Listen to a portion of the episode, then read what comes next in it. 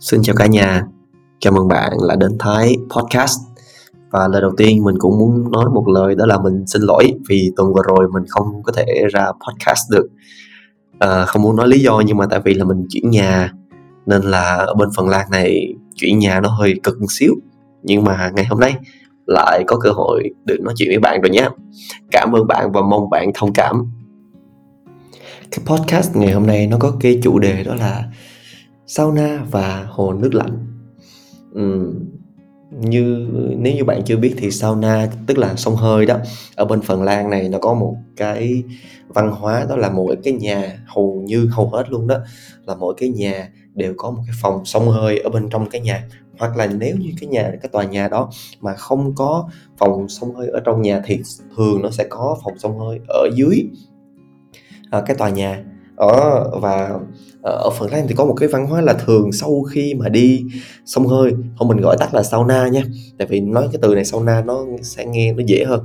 Um, khi mình đi sauna xong nóng cực kỳ luôn mà ở Phần Lan là rất là nóng.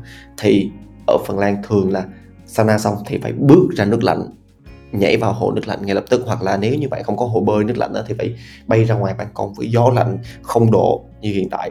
Đó thì ngày tối hôm qua mình vừa sauna xong và trong lúc sauna thì thì mình ngẫm nghĩ rằng, tại sao tại sao lại vừa sauna nóng cực đỉnh như vậy mà đi phải đi ra bên ngoài?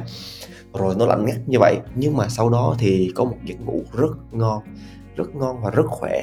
Cảm giác như là mình có một cái gì đó rất sảng khoái luôn. Thì khi mà tìm hiểu sâu vào á, thì có một cái cuốn sách tên là dopam dopamine hay dopamine nation dopamine ờ, uh, nation uh, ờ, thì ở trong cái này người ta nói rằng là cái bộ não mình đã có một cái chất gọi là chất dopamine. Cái chất này là chất gọi là hormone hạnh phúc vậy đó. Thì cái chất này là cái chất làm cho chúng ta trở nên um, vậy sao? Hạnh phúc hơn. Ví dụ khi mà chúng ta chơi trò chơi nè khi chúng ta mua đồ hoặc xem những cái video ngắn hoặc ăn đồ ăn nhanh vậy thì thì tự nhiên cái bộ não chúng ta nó sẽ nghiêng về bên những cái sự rất là thích thú những cái vui vẻ đúng không? Nhưng mà điều này nó rất là tạm thời. Vì thế là nó cần phải sinh ra một cái uh, sự sinh ra một cái số cái cơn đau để mà nó tự động cân bằng lại hiện tượng hiện tượng này gọi là cái sự cân bằng nội môi trong sinh lý học.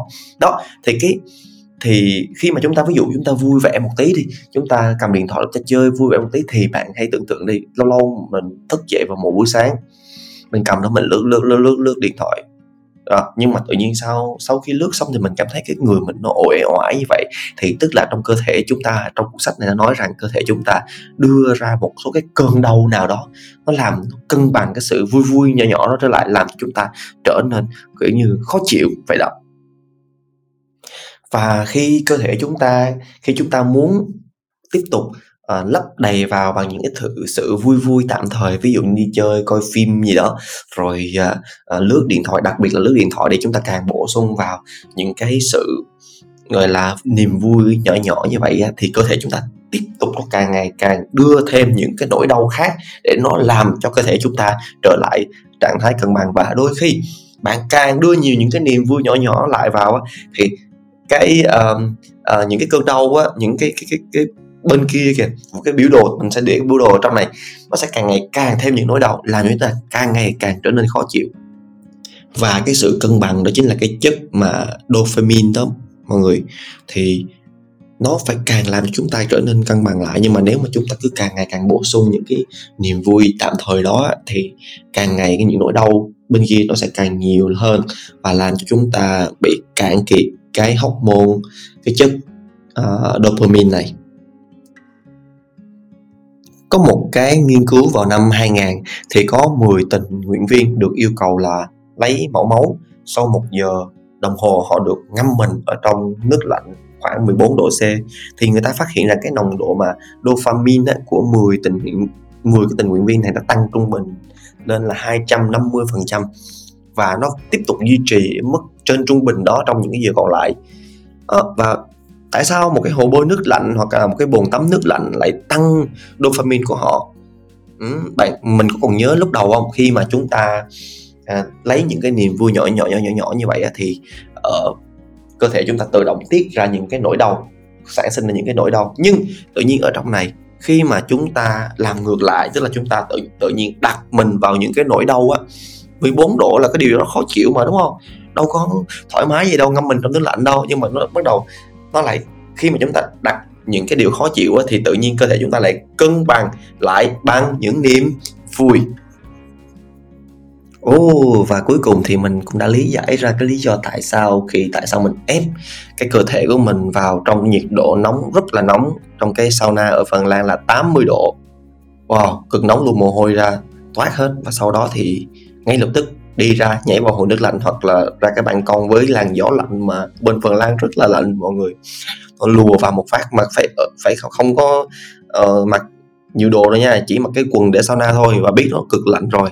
Đó, và khi mà khi mà cơ thể chúng ta ở trong cái trạng thái bị gọi là à, bị ép buộc như vậy bị khó khăn như vậy thì đầu bên kia nó tự động sản sinh ra những cái điều vui vẻ hạnh phúc để nó cân bằng lại cân bằng lại để cái cái chất dopamine nó trở nên nhiều hơn, được sản sinh ra nhiều hơn. Chúng ta có để ý không? Hồi xưa, ví dụ có bạn nào đã từng đi bar rồi đi. Hồi xưa là thai đã từng đi bar và bây giờ đã không bao giờ còn đi nữa. Hồi xưa đã từng đi bar, sau khi đi về ở quẩy các kiểu rồi á, thì bạn có để ý rằng sau cái lúc niềm vui nhất thời đó, thì ngày hôm sau chúng ta trở nên vô cùng mệt mỏi không? Rõ ràng là lúc đó chúng ta rất vui mà, đúng không? Không phải là chúng ta bị mất cái năng lượng không đâu, nhưng mà rõ ràng là cái tinh thần của chúng ta cũng xuống rất nhiều. Chúng ta không có muốn làm việc những nó ồi oải lắm. Hay là sau những chuyến đi du lịch rất là vui vẻ các kiểu, thì chúng ta lo, về đến nhà chúng ta trở nên kiệt quệ và không muốn làm như thế dường như cái sự sáng tạo của mình trở nên cạn kiệt hơn. Ừ. và điều đó đúng luôn á. Thấy cảm thấy rất là đúng. Đôi khi cái gì mà vui quá, sau đó nó tự động sẽ cân bằng lại. Bạn hãy nhìn đi để mà có một cái mùa xuân thật sự đẹp để thì trước đó cái trái đất cái thiên nhiên nó phải trải qua một mùa đông rất là lạnh giá. Đặt ví dụ ở bên Phần Lan đi hiện tại hiện tại là cây lá rụng tàn nát hết rồi. Hồi xưa mình mới qua Phần Lan vào tháng 7 á, thì chim chóc còn bay quá trời. Cho đến bây giờ không còn con chim nào cả mà cây nó rụng lá hết luôn để nó giống như là nó triệt tiêu hết tất cả những cái sự vui vẻ và nó còn gây trơ trọi ra để mà đón nhận cho một cái mùa đông lạnh giá sắp tới. Tức là nó đang bước vào cái chu trình, gọi là cái chu trình chịu nỗi đau để mà lấy hạnh phúc vậy đó. Đúng không? Để có một mùa xuân tươi đẹp thì phải chịu qua một cái nỗi đau rất là dày vò trong một thời gian dài của cái mùa đông lạnh giá. Mà cái gì mà ở đâu càng nhiều á nó đau nó đau đớn càng nhiều á thì mà nó còn lặp lại thường xuyên nữa. Thì thường nó lại cái giá của nó là một cái điều đó rất là tốt đẹp. Ví dụ nhé ờ, mùa đông ở Phần Lan kéo dài 6 tháng đi nhưng mà đổi lại cái mùa hè ở Phần Lan là cực kỳ đẹp luôn. Cây cối nó xanh tươi nhiều màu sắc rất rất là đẹp. Rồi ví dụ áp dụng cho con người thôi. À, tập gym là có có phải là cái thứ gì đó đau đớn không mọi người? Rất là đau đớn rất là đau đớn luôn. Nhưng mà nếu như cái sự đau đớn đó mà nó kéo dài hàng ngày hàng ngày hàng ngày thì cuối cùng tự nhiên á, nó lại ra một cái thân hình đẹp. Đúng không cái sự đau đớn nó được đổi lại cơ thể chúng ta sẽ đổi lại bằng những cái thứ niềm vui và hạnh phúc. Hễ càng ngắn cái cái uh, cái nỗi đau càng càng nhỏ á, thì cái hạnh phúc uh, nó cân bằng lại càng nhỏ. Mà cái nỗi đau càng lớn á, thì nó cân bằng lại càng lớn. Hay ha? Đúng không ạ? à?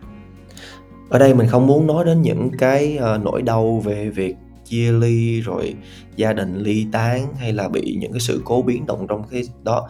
Mình không muốn đề cập những điều đó. Đó là những cái nỗi đau nó vượt ra khỏi những cái sự mà dự đoán của mình rồi.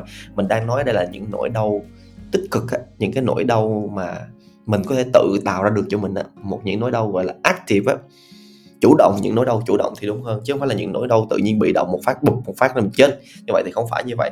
Đó thì những cái nỗi đau mà dường như mình có kế hoạch những nỗi đau đó thì thường nó đổi lại là những sự hạnh phúc ở đằng sau đó. Rồi và những cái niềm vui à, và ngược lại những cái niềm vui nhỏ tạm thời thì nó lại đánh đổi bằng những cái nỗi đau.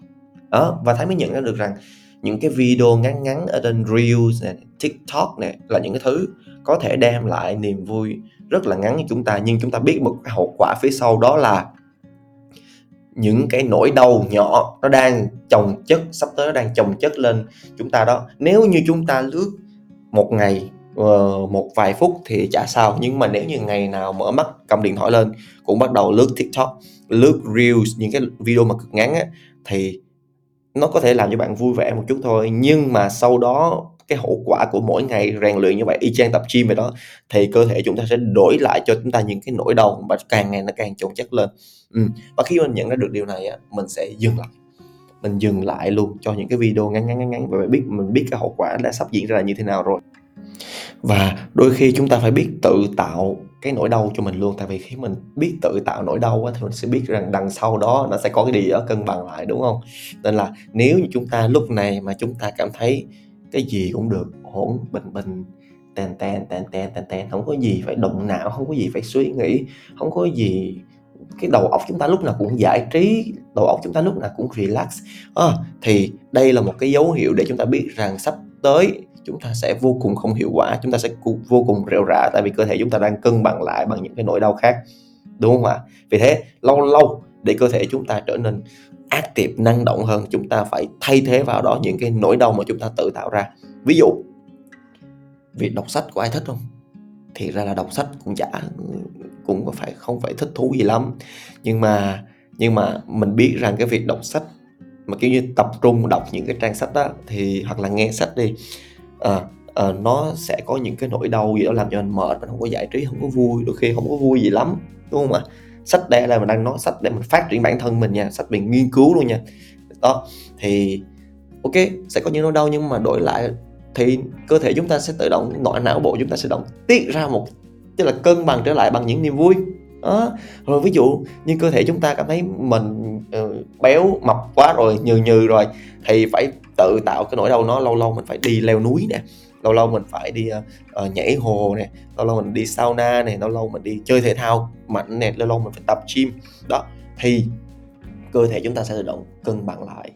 Uhm. vậy thì còn trong công việc thì sao? Bạn hãy để ý đi nếu lúc nào mình cũng có thể tìm được cái niềm vui trong công việc à, lúc nào mình cũng có thể uh, gọi là đi làm và tận hưởng enjoy trong công việc đi. Đó, thì chúng ta biết rằng đó là một điều cảnh báo. Đó là chúng ta có thể sẽ không hiệu quả và có thể sẽ không thăng tiến tại vì nó đang sắp có cái nỗi đau gì đó nó đang bật ngược trở lại đúng không ạ? Đúng không? Khi mà chúng ta chỉ đi làm việc một cách kiểu như tèn tèn tèn tèn vui vui khi làm việc chiêu chiêu khi làm việc cả kiểu thì dường như cơ thể chúng ta chúng ta lại cảm thấy rằng là chúng ta không có không có được gọi là xứng đáng kiểu như không có xứng đáng với những gì mà chúng ta đáng phải nhận lại. Chúng ta cảm thấy đôi khi uh, chán công việc rồi chúng ta cứ cái tình trạng này cứ khoảng làm khoảng một hai năm là thấy chán thấy cái mặt sếp cũng chán. Là tại vì sao? Chúng ta thoải mái quá trong công việc mà. Thoải mái quá đúng không?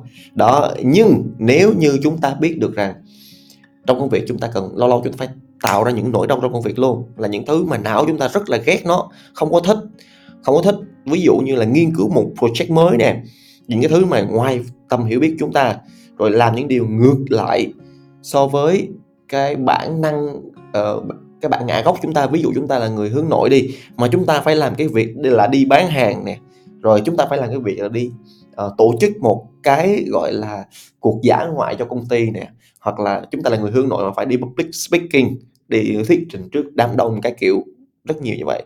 Thì đó là những thứ phải tạo ra được những cái nỗi đau như vậy để để để mà chúng ta có thể để để cơ thể chúng ta có thể bắt đầu tạo được những, những niềm vui để nó cân bằng trở lại.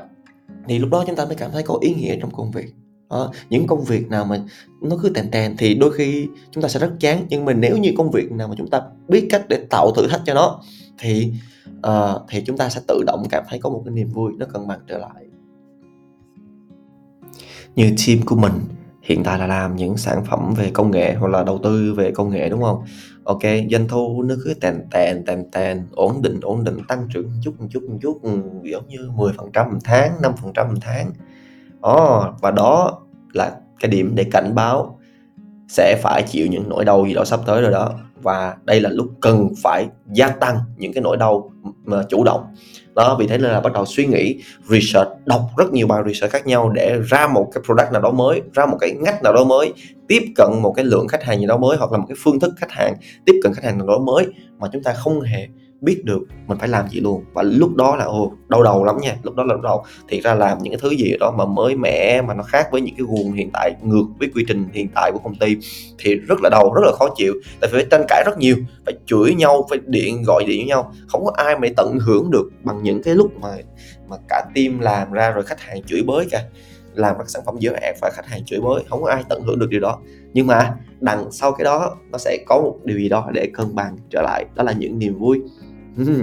và điều này là cho thái cảm nhận rằng là đôi khi trong cuộc sống của tụi mình uh, có những nỗi đau đôi khi những nỗi đau mà mình có kế hoạch cho nó thì mình biết rằng ở đằng sau đó sẽ có điều gì đó rất là vui sắp tới. Và thậm chí là những nỗi đau không có ở trong kế hoạch luôn. À, nó làm cho mình đau đớn trong một thời gian nào đó nhưng mà ở đằng sau đó là một cái niềm vui. Ừ, đúng không ạ? À, thì uh, tập podcast đến nay thì cũng đã hết rồi không còn cái ý gì nữa để nói cả. Uh, để biết rằng là ờ, đôi khi đôi khi thì uh, cuộc sống mà uh, có nỗi đau thì nó sẽ có cái điều hạnh phúc để cân bằng. Và thấy mến chúc bạn sẽ có một cái ngày cuối tuần thật là vui. À, và nếu như bạn đang quá an toàn thì hãy tạo cho mình những nỗi đau đi nhé nỗi đau về cơ thể cũng như là những nỗi đau trong tinh thần để biết đâu đằng sau đó là sự cân bằng trở lại. À quên hãy đi sauna đi nhé. Hãy sauna sau đó đi tắm bằng nước lạnh luôn. Bạn sẽ cảm giác rất là phê. Rồi và chào tạm biệt bạn nhé. Nếu như bạn thấy cái video này là hữu ích thì bạn có thể nhấn like hoặc share cho bạn bè nhé. Um, đó rồi cảm ơn bạn nha. Chào bạn và hẹn gặp lại bạn trong uh, chủ nhật tuần sau. Goodbye.